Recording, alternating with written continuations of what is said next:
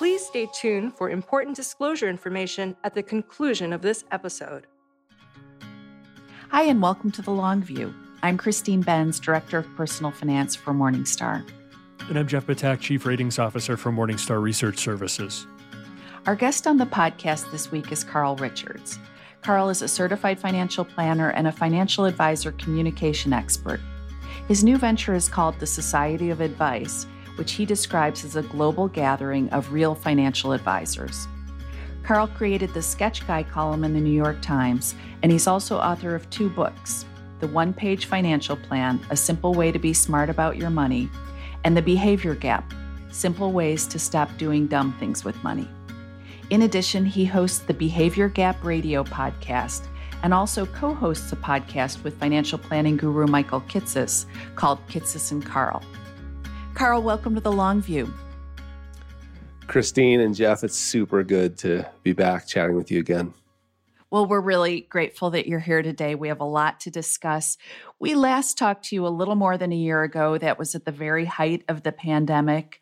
What are your main takeaways when you reflect on the past year for your work as well as for the rest of your life? That's such a good question. Um, the main takeaway I have really is that old saying that people make plans and God laughs is true. And, you know, a, a more somber way of saying that is like uncertainty is reality. It's so fascinating to me to look back on my plans and see how few of them happened and and how okay that is, right? So that other things show up and doors close and doors open but what I've really learned is that I need to be okay with that because it's reality. So uh, that and the other lesson that was really hard for me to learn was, and we're we're still trying to get our heads around this, is just like stay put. It seemed like there was a message of like just maybe you don't need to be rushing around, running all over the world, doing all these things. Like just maybe stay put for a little while. And I don't know if that's a an enduring lesson or if that's just periods of our time we need to be reminded that like maybe this pace was unsustainable. So those were the lessons i took away. It does appear that the experience of the pandemic prompted some people to consider or make major life changes especially relocating. You in the past have applauded that sort of willingness to upend the status quo especially for people who might otherwise be feeling kind of stuck.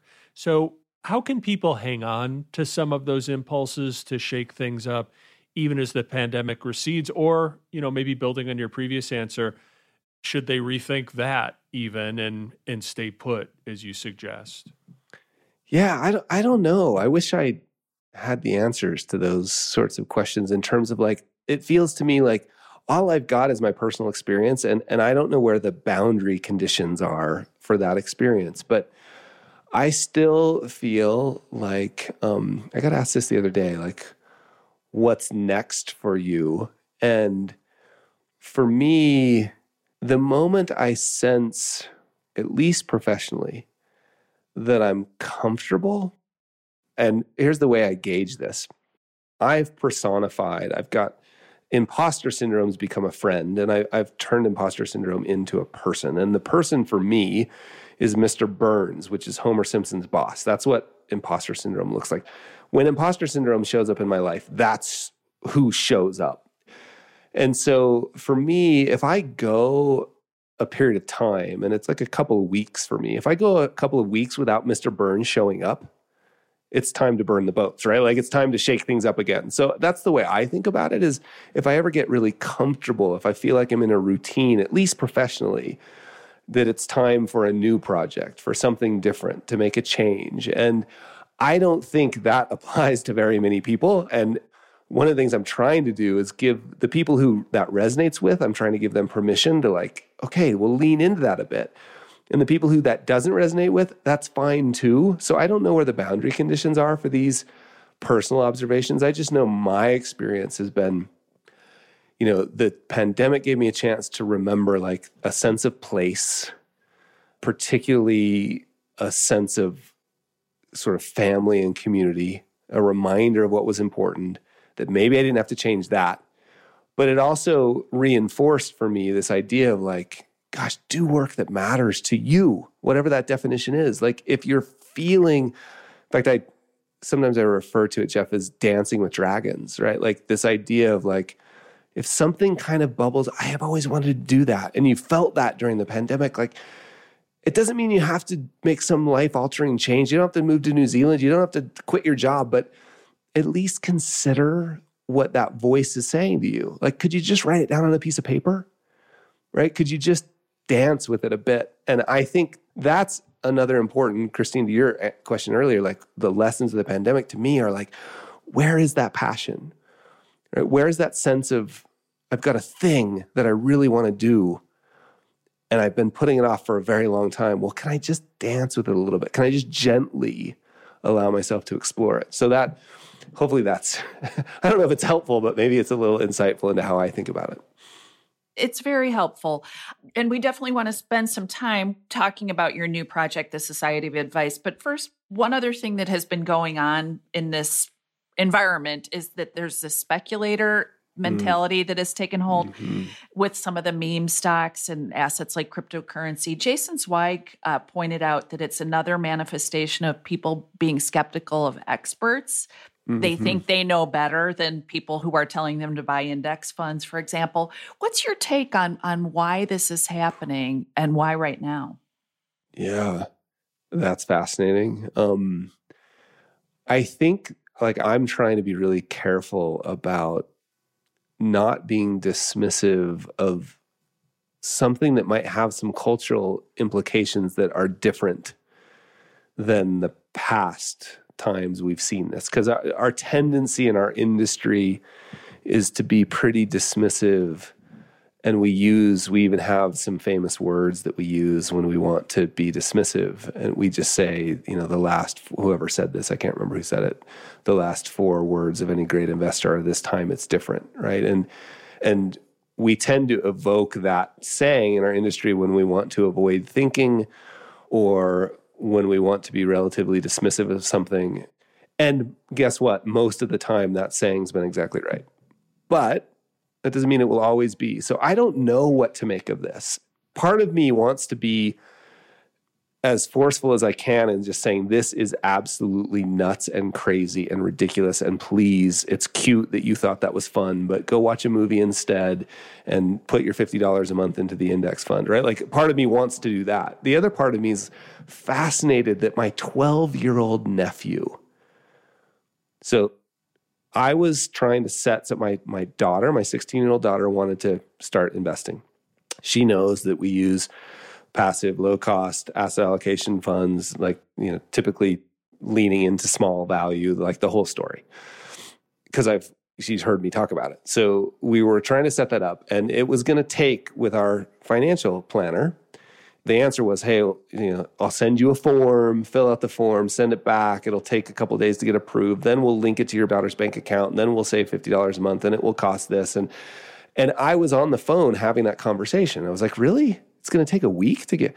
And in the time that I was on the phone, my 12 year old nephew was like, hey, come here to my daughter, come here. And they opened a Robinhood account in my name and purchased the same ETFs we were going to be using. Hmm. Linked it to my bank account. I mean, my wife helped them obviously because they needed some information that they didn't have. But in the time I was on the phone, they had this set up. And I don't know what to make of that. I just know that there's something going on. And maybe here's the one thing I could point at that I've noticed a lot of conversation because I've been asking my 12 year old nephew and his friends when they come over and they all know about the latest DeFi project in the crypto land. Right? They all know about it. I'm like, how do you know about it? They're like, well, we talk about it at school. And I know that's probably not normal for 12 year olds, but this group of 12 year olds talk about it. My daughter's friends, she's 16, they come around and they bring up Robinhood and how do I buy stock? And, you know, they ask me, because don't you write about this? kid? So there's something going on. And I believe the one piece I'm seeing is like, this sense that the system was broken. And I don't even know what that means, but this sense that the system wasn't working for people. My older kids point to this idea that, like, hey, this system's so broken that even people who win lose because they're unhappy. Like we look at all the people with all the money, they all seem unhappy. So even the people who win in this system, it doesn't work for. Now, I'm not saying that's true. I'm just saying it's interesting hearing all these conversations and I don't know what to make of it. And so I, am really careful. Maybe there's something about culture. I mean, Dogecoin, like I, that, that's literally a joke. But is there something to do with culture that we're not understanding? I, I don't know. But I do know mixing entertainment and investing in the past has been a bad idea. And I wouldn't want to bet any of my money on the idea that there's something to uh, something that literally started as a joke. So I, I don't know what to make of it. I just know I don't want to be dismissive and I want to learn from the youngs because they've got something to say. So I wanted to shift gear and talk about a bet you have been making, so to speak, which is the work that you've been doing on the Society of Advice. You've been working on that for the past year. For the benefit of our listeners, how would you summarize the project? Is it mainly a training and teaching effort for financial advisors, or is it kind of a community for like minded advisors, or maybe it's a little bit of both? Yeah, that's a, it's a good. I mean, one of the reasons it's got this sort of air of I don't know, secrecy is not necessarily the right word, is because I don't really know how to talk about it. But what it is, it started out as a training program for financial advisors, and it was called the Real Financial Advisor Program, RFA for short. And that was a couple of years ago. And we took a bunch of people through that program, which was really about, you know, how to communicate more effectively with clients and took a bunch of people through that program and then people started saying you know like what's next and the other thing that started happening was people were continually pushing for tactical like teach me the exact words to say tell me the exact pencil to use and i'm always a little skeptical of tactical hacks and tricks and tips and tricks because they seem to be a place for people to hide you know, if I don't have the exact same pencil that Stephen King uses to write, then I don't have to be a writer. Um, so I'm always a little bit skeptical and I'm trying to get to like the principles or the concepts. And so we built all this tactical programs and I was like, I'm not sure it's changing anything. So we tore the whole thing up, the old RFA pro, Real Financial Advisor program, and we we built this thing called the fellowship, which was just like my effort to forcibly insert into the world what I think it means to be a real financial advisor. It was 21 declarations. People went through that and then they said, Well, what do we do after that? Where can we gather? And I had joked years ago, like 15 years ago, that there was a secret society. and you'll both understand this. Was like when I talk to journalist friends about the work that a real financial advisor does, and I use that word in air quotes, like real. When I talk to journalist friends about it, they look at me like I'm talking about the butcher, the baker, the candlestick maker, like it's a cute fairy tale. But I've seen the work that real financial advisors do and the difference that they make. And so I, I, was always just, you know, like frustrated by the public perception and the work I was seeing. And by the way, the public perception is well earned, you know, that our industry is not very well trusted in general, and that's for good reason. But there's this subset of people who are doing real work. And so I joke, it's like there's this secret society of real financial advisors. And people caught on to that, like secret society, real, like where are these people? And so that, you know, 15 years later, we've tried to sort of create a place for people like that to gather, like people who do real work, people who are making an impact in people's lives. So that's about as good as I am at describing what the Society of Advice is. So let's talk about what constitutes real financial advice or a real financial advisor in, in your view. You referenced a set of declarations. Can you give us an example of what some of those are? Yeah. So, um, how about just this idea that generally, when the people out there go to meet with a financial advisor or a financial I mean, look, Christine, we start there. I don't even know what to use. What term do we use? Financial advisor or financial planner or wealth manager? Like we don't even know internally what to call ourselves. So let's just say when somebody out there goes to meet with a financial advisor, what they typically expect and they've been trained to expect this by not only our industry but the you know financial pornography network and the sort of whole media circus that goes on around our industry. What they expect is somebody to chuck to throw prescriptions at them right? Like basically product. And the softer version of that is we think it's the job of an investor and or an advisor to give specific advice about products and to deliver performance. That's what we think. And that's reinforced by, again, the Financial Pornography Network and our industry.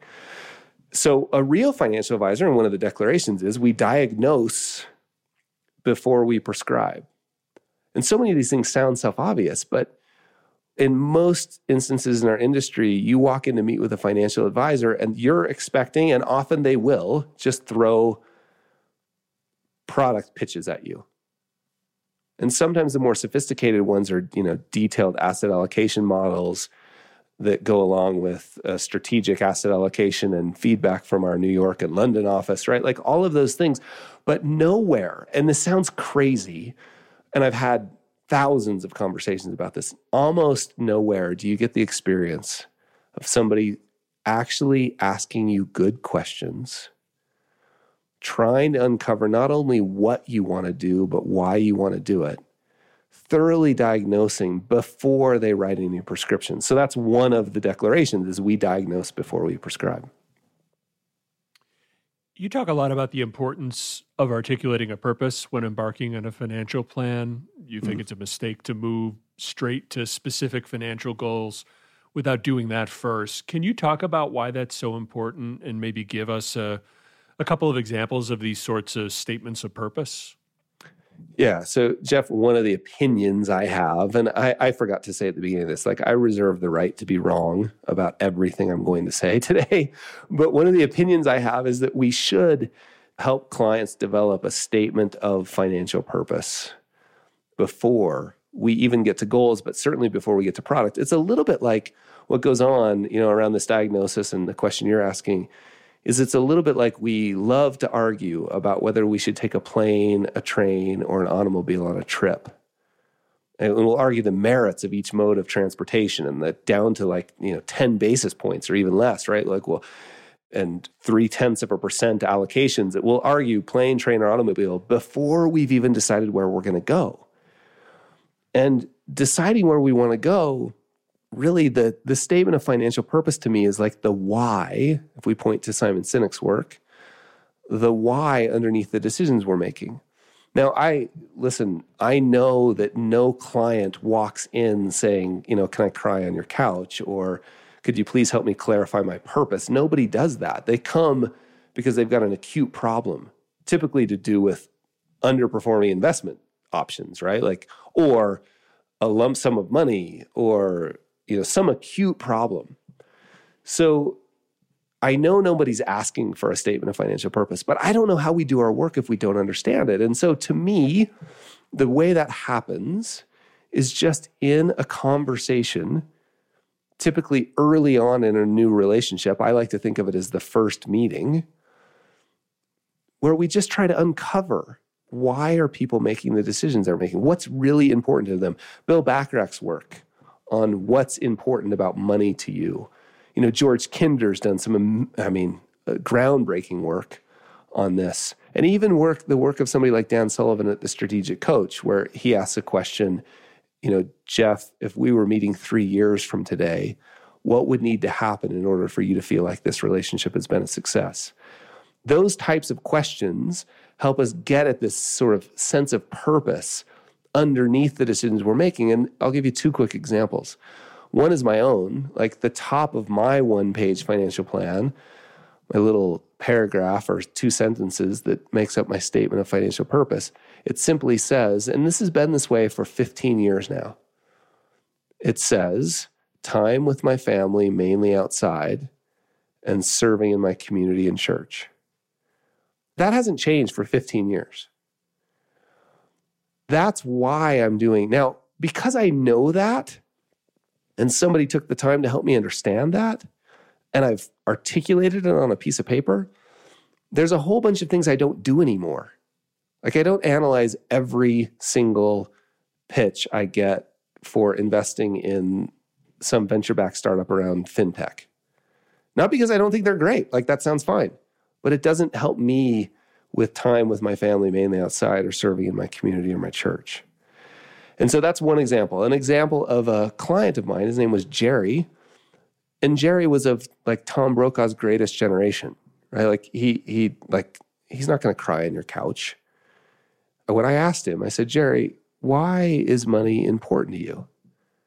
Jerry said, you know, I don't, Carl, I just don't want to be a burden to the kids. I never want there to be a time when I'm a burden to the kids. Well, tell me, is there anything else more important? Well, you know, if I got to the point where I wasn't a burden to the kids, I'd love to continue to be able to be actively involved in my community. And, you know, if there was something left, I could leave something to the kids. Right?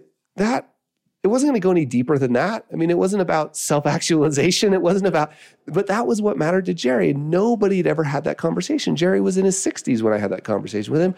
Nobody ever asked him that before. And then the last one, my friend Jeff, who retired as an investment banker, had a big pot of money, had met with five different firms, including the bank that he retired from, which you would recognize the name of. He comes to me after five meetings five different wealth management firms and says, Carl, you know what the problem is with your industry? This was just a couple years ago. You know what the problem is with your industry? I was like, no, what, Jeff? And Jeff says, his name was actually Jeff, says, nobody, I've met with five firms, they're all the best. Nobody has taken the time to connect how they want to invest the money with my own personal goals and how I feel about them. And I, of course, jaw dropped he was like, no, all they want to do is talk about their asset allocation, you know, their market commentary, their super important strategic folks in London and New York. So that's why I think this statement of financial purpose is so important. So, how would an advisor help the clients work on their statements of financial purpose, especially clients like Jerry, who, you know, hasn't spent a lot of time thinking on this level? What kinds of questions could get the client's creative juices flowing about the purpose of all the planning that's that's going to take place?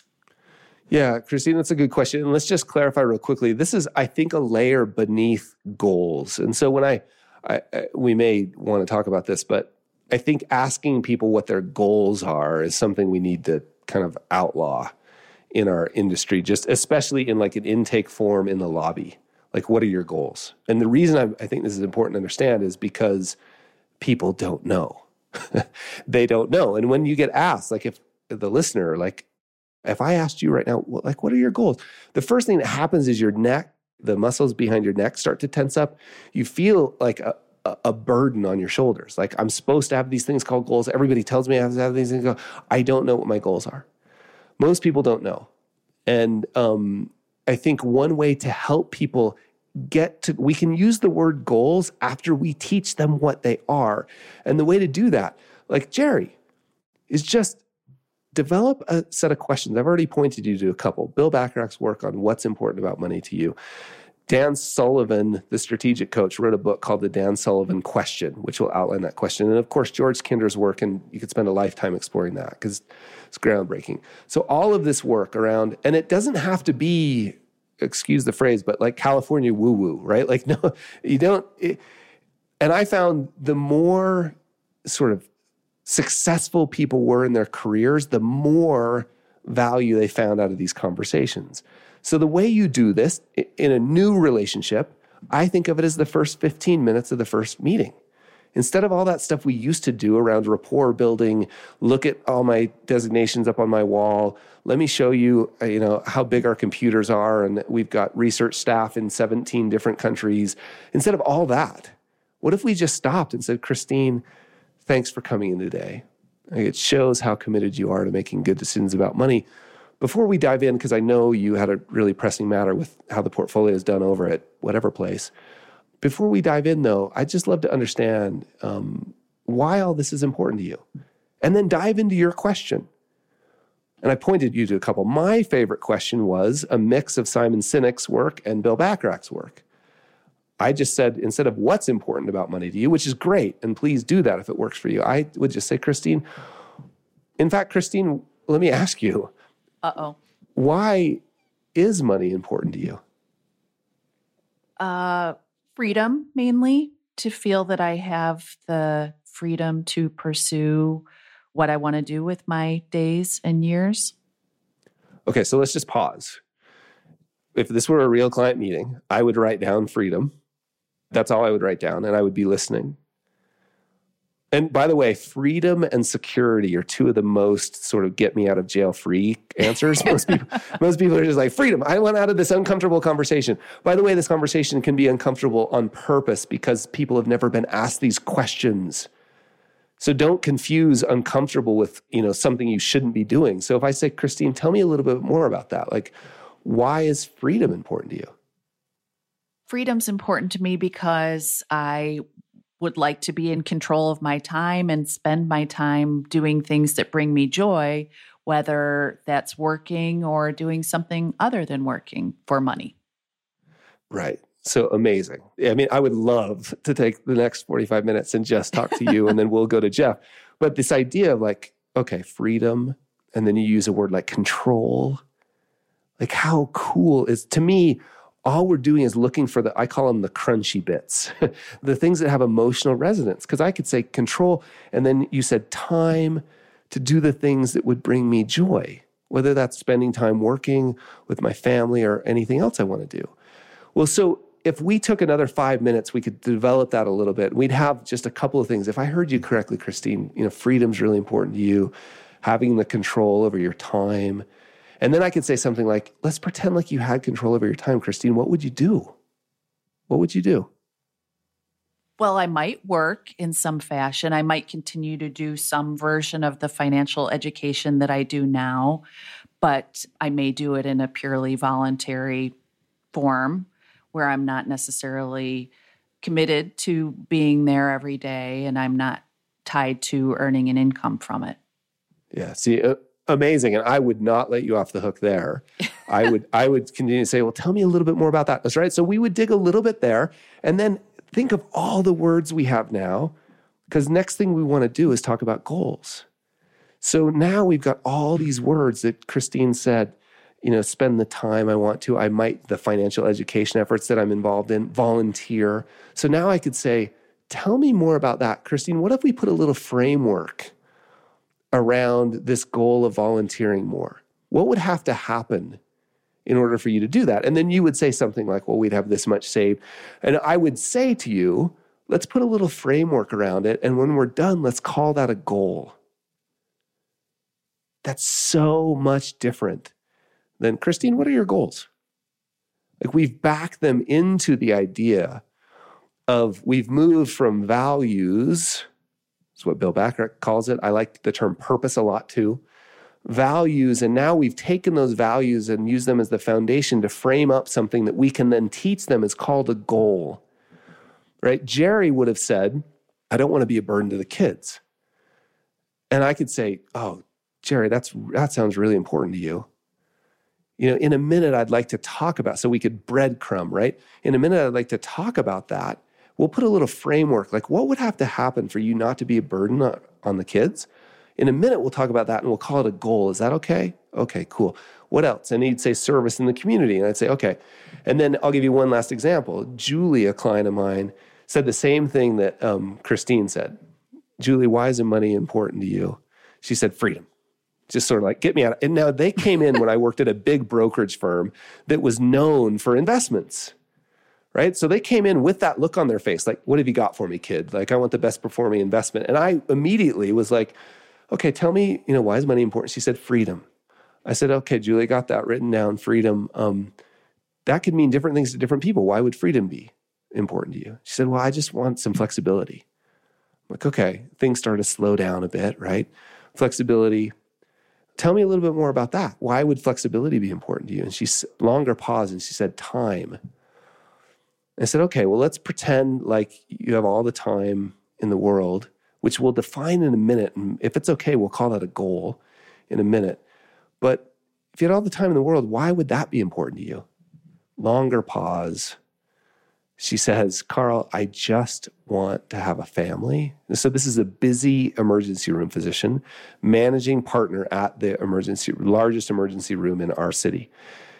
Right? Busy, busy. And if you know emergency room docs, like on it, type A, you know, go, go, go. Longer pause and said, Carl, I just want to have a family and I haven't even had time to think about it. Now, here's my question When would that have come up on your client intake form? Right? If you had just said, Julie, what are your goals? Do you think that would have come up? From the look on her face, and particularly from the look on her husband's face, Steve, I don't think they had been prepared to talk about that in this meeting. But here's my the follow-up is how could I have built a financial plan if I didn't have that information? So that to me, I don't remember Jeff who asked the question, but that's how that we diagnose before we prescribe process occurs. We have quite a few listeners who don't work with financial advisors. They don't have a guide, so to speak. And so, is the process that you've described something they could do on their own, or is it essential that they have some type of guide to help them through it and act almost as a foil in some respects and constructively challenging them to maybe elaborate further on what their purpose is and let alone how those might resolve into actionable goals? Yeah, that's a good question. Um, and listen, I'm a big fan of real financial advisors, but I know two things. Number one, they're really hard to find.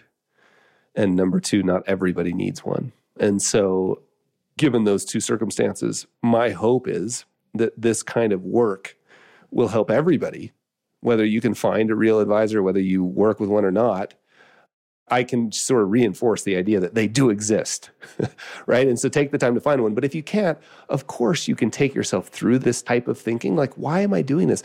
Go read Simon Sinek's book, start with why, and just apply it to your financial decisions. Now, it's really helpful to have a third party involved. And that third party could be a friend, it could just be you could have this conversation with a spouse or partner. Now, realize I like the term foil, right? Like I always think of like, look, we've all got huge I have a financial planner because I've got huge blind spots where my actions and this is this is really um, important to understand. If you think about a Venn diagram, like if we were going to draw a Venn diagram right now, but right now it has no overlap. So really all it is is two circles on a page with a gap between them. And in one circle on the left side of the paper, just write values. You know, the long form version could be like, what's really important to me? Values. And then on the other half of the paper, on the other side with a gap between them, write actions, like what I'm actually doing. And the reason there's a gap is because that's called being human. There's almost always this gap between what we say is important to us. And the process of real financial planning to me is closing that gap. So, in other words, it's aligning your use of capital. And capital has always got an asterisk next to it. And the asterisk says money, time, energy, and attention.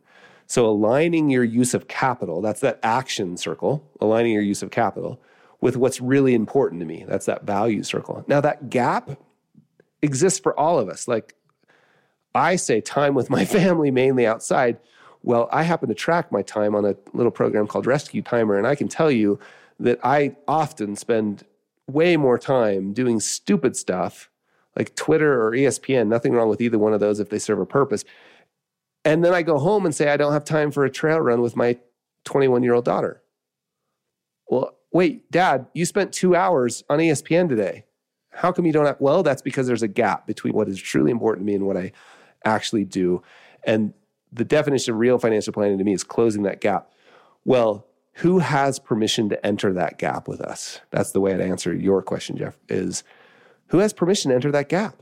Who can go in there and go, hey, you know, my favorite phrase is, you know, you'll probably fire me for what I'm about to, you might fire me for what I'm about to say, but you should definitely fire me if I don't.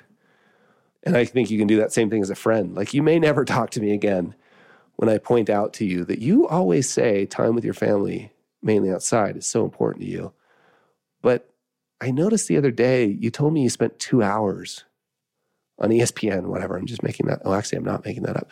Um, you know, you might never talk to me again for what I'm about to say, but you should never talk to me if I don't point this out. Like, brother, when are you going to close that gap? So, yeah, having a third party that has permission? Because most of us have a strong disincentive to enter that conversation. Like what's have you ever tried that with your spouse? Like it doesn't always go so well. So finding somebody who you can grant permission to enter that space and challenge you based on what you said remember they're your values. That's another one of the declarations is we keep our values off our clients plans. It's not about our value it's like it's theirs Hey, wait, this is what you told me you wanted, Christine. You told me you wanted control over your time. And yet you're doing this. Like, has something changed? Help me understand. Like that kind of a discussion. And yeah, it can happen with somebody other than a financial advisor. You've said that it's really difficult to tell people what they should be looking for if they're seeking a real hmm. financial planner. What are some clues that someone's on the right track with finding that type of financial planner? And also, I want to ask if real financial planning, real financial advice is the same thing as financial life planning, which is a term that hmm. we're hearing more of lately. Yeah, that's a good question. Um, so, some clues first. Are they listening more than they're talking? Right? Are you getting a sense that you're being heard? There was this crazy survey done. I can't remember who did it, but I first read about it in Russ Alan Prince's book. He wrote a book called The Private Client Attorney, I think was the name of it. They were high net worth families that valued and were willing to pay for advice.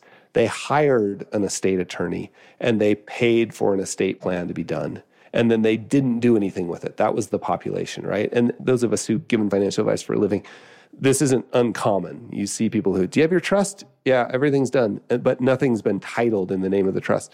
So this population, high net worth families, valued and were willing to pay for professional advice, had paid for an estate plan, but then didn't implement it. And the question they asked was why? Why didn't you implement it? And I can't remember the exact number, but I know it was over 90% of the people said, the plan didn't reflect what I wanted, right? And I'm like, how does that happen? Well, the way it happens is attorneys were too busy crafting monuments to themselves instead of listening to the client. And the way it happens in our industry is we're too busy pitching product, too busy talking about how smart we are, too busy talking about how big our firms are, how many assets we manage, like as if it mattered. So the first clue you're finding is like, are they asking you good questions? Are they listening? What the client is doing, the decision of the value of somebody who's going to give you advice is really, I mean, they don't know this and they don't articulate it, but the research behind it is all they're doing is trying to decide if you can get me to my desired future state. And then they discount your value based on my uncertainty about you getting me there. So it's desired future state discounted for uncertainty. if you have not even taken the time to even ask me about my desired future state, the discount for uncertainty is 100%. So, one of the clues should be are they asking you really good questions? One of my second favorite clues is when you ask them how they're compensated for their advice, they don't run from that question. And again, these aren't foolproof by any stretch because look, the charlatans know this too, but it's at least a start. The other clue is if you ask them about conflicts of interest, they acknowledge that they exist. There's a strong sense in our industry like we can get rid of con- we can't. We can't get rid of conflicts. Whenever there's money exchange, there's a conflict. So what I want to see from financial advisors and the ones that I love are the ones that say, yeah, here are potential conflicts and here's how we manage them. So, first of all, are they understanding and listening to you? Second, do you understand how they get compensated? Two questions there. How do you get compensated? And how do I pay you? Those sometimes can be different answers, and you want to understand the difference. It's not that that's a red flag, it's just that you want to understand the difference. And then the last bit is how do you manage conflicts of interest? If you can get a sense of those conversations, and unfortunately, Ron Lieber and I, um, my editor at the New York Times, we tried a couple of times to write a column on how to find like a checklist column. And every time we worked on it, we would find counterindications in the news, right? Like somebody who met all of our checklists who was stealing money from little ladies, you know, as the saying goes. And so I don't think there's an exact checklist, but you're just looking for clues. And to me, the ultimate clue is are they listening to me? right? Are they asking me really good questions? Do I feel like the plan matches what I want, right? And then um, to your second question about life planning, I think life planning was 20 years ahead of its. Well, I mean, look, George Kinder and the work that he did around life planning, who I consider him sort of the father of life planning, amazing work. And so I don't know that getting down to purpose is that much different than life planning. It's just I didn't ever love I, I couldn't call myself a financial life planner. So I don't know that it's much different. Many of the people who I consider real financial planners are steeped in this thing that we call life planning, but not all, not all of them. You've often mentioned the idea of clients who have more than enough money to retire, but for whatever reason keep on working because they're just not sure how to stop. How can yeah. people figure out what's their definition of enough and and how can advisors assist them in that process? Yeah, there's a couple different versions of that. And I've really been thinking carefully about this lately because it's come up a bunch for some reason. Um, one is the version where they just like they can't think of anything else to do. And I think this is a huge problem. And we cause the problem, right? Like this whole idea of retirement is largely faulty. The idea that you're going to work until and and I think it was an artifact of like I'm going to work till I'm 65 and then I'm going to die at 67. Well, that's not hard to understand. But if I'm going to work till I'm 65 and I'm going to die when I'm 85, that's a whole different ball game. And so I think if that's the situation, we just I mean, sometimes it's too late, right? Like if I'm 65 and I've got more money than I'll ever need, but I can't figure out anything else to do, you know, I just got to slowly start figuring out something to do. Like I like to think of it as placing small bets, right? Like well, I think I like golf. Well, maybe I'll try golfing a little bit more. And we know from the research that that's probably not going to be the solution. The solution is probably going to be something involving community and relationships and something that feels meaningful and I'm giving back in some way. So you may as well start with the research, which is is there a place I can go volunteer? Could I mentor? I've seen some people doing really cool work that way at community colleges and universities. Can I go be involved in the you know, the finance program? Doctors, I've seen a bunch of my emergency room or surgeon friends who go back and teach. And they do it because they can no longer be operating for 80 hours a week or whatever, right? So just looking for places you can do it. So that's one version. The other version is maybe the thing you're doing you love, but you're also unable to continue to do it quite at the pace. And maybe you want a little room for other things. Well, how do you do that? I'm thinking of entrepreneur friends because I've got a bunch of entrepreneur friends who have been massively successful, but are going at it again. And I'm like, what about your family? What about? So that group of people, you can just slowly start thinking about like, are there things I can whittle away? Like, I don't ever plan on retiring, ever. I just want to do less of the things I don't like and more of the things that I do like. And so I keep a stop doing list. And every 90 days, I try to look. I think this is a Dan Sullivan idea that I got from Dan. I try to look at it every 90 days and get rid of one thing that I want to stop doing. Well, hopefully, 10 years from now, that'll have me whittled down to just like, I'm just doing the stuff I really love because that's my sense of contribution. Right. So that's two ways to think about this problem. You know, and then the third one just is simply to realize like, you know, be patient with yourself maybe get a little bit more clear about like what's it all for maybe the habits that got you to where you are are no longer serving you i mean that frugality and that eh, we all have these stories right i have a friend that still collects the soda bottles because she gets 10 cents back when she takes them to a certain grocery store that's all the way across town and there's more money there than she'll ever be able to spend ever ever ever in like four lifetimes and still doing that well is that because i enjoy it and if you do, awesome. If you don't, can we find a substitute? So there's some ideas on how to do that. Thing that gets repeated a lot is that spending on experiences delivers a higher return on investment in the big picture sense than spending on stuff. The data seem to support that really clearly.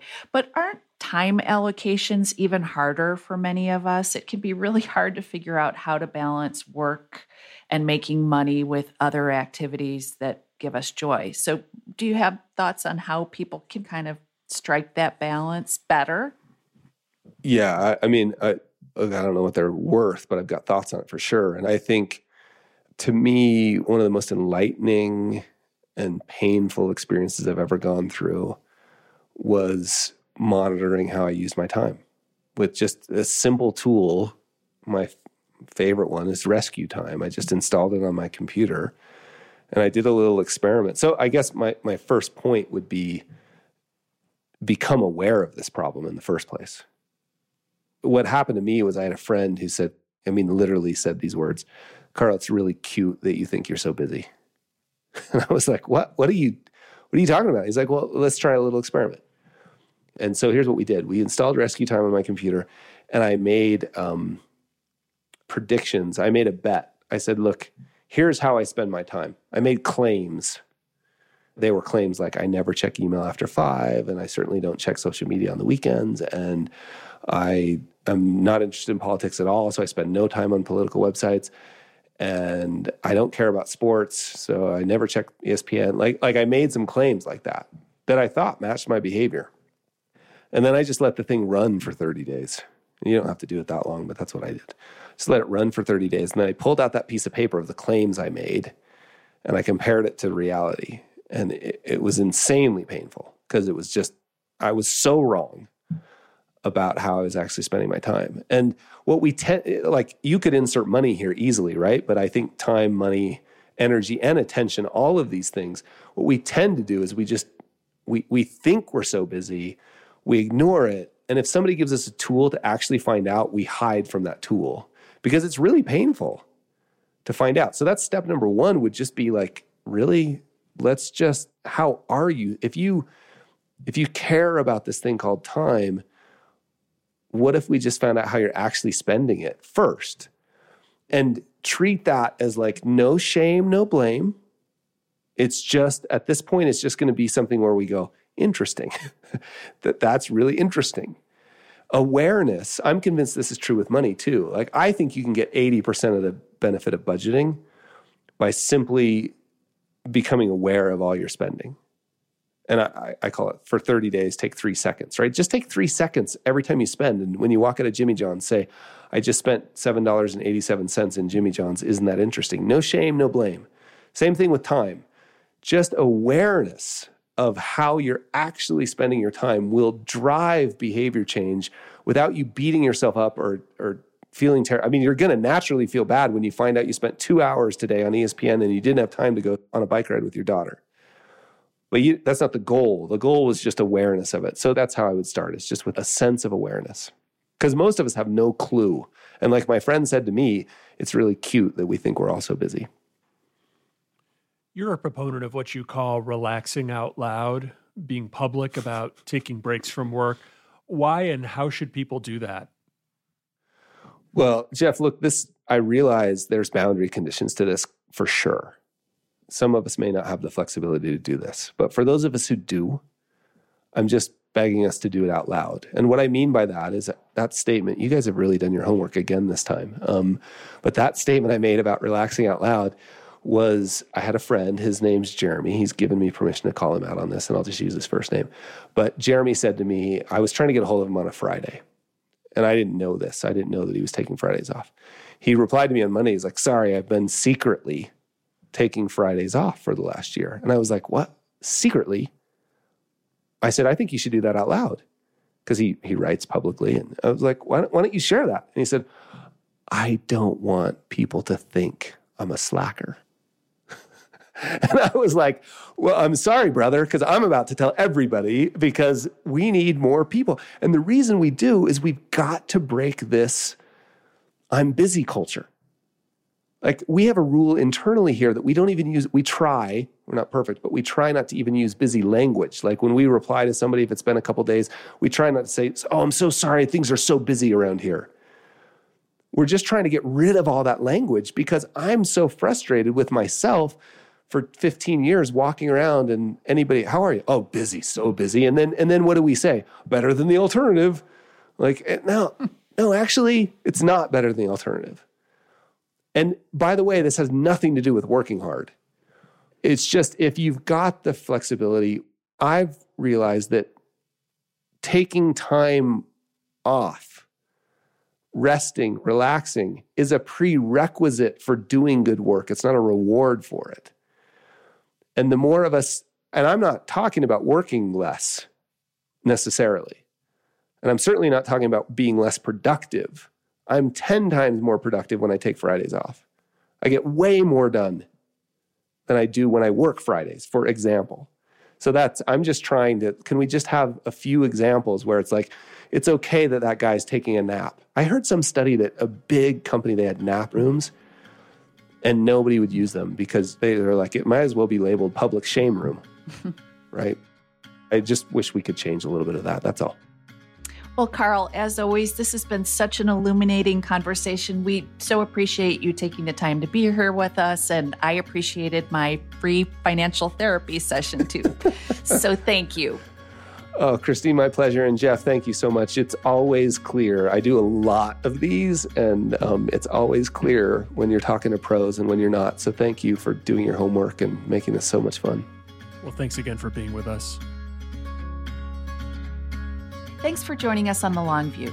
If you liked what you heard, please subscribe to and rate The Long View from Morningstar on iTunes, Google Play, Spotify, or wherever you get your podcasts. You can follow us on Twitter at Christine underscore Benz. And at SYouth1, which is S Y O U T H and the number one.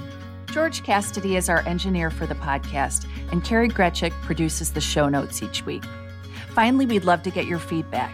If you have a comment or a guest idea, please email us at thelongview at morningstar.com. Until next time, thanks for joining us. This recording is for informational purposes only and should not be considered investment advice. Opinions expressed are as of the date of recording. Such opinions are subject to change. The views and opinions of guests on this program are not necessarily those of Morningstar Inc. and its affiliates.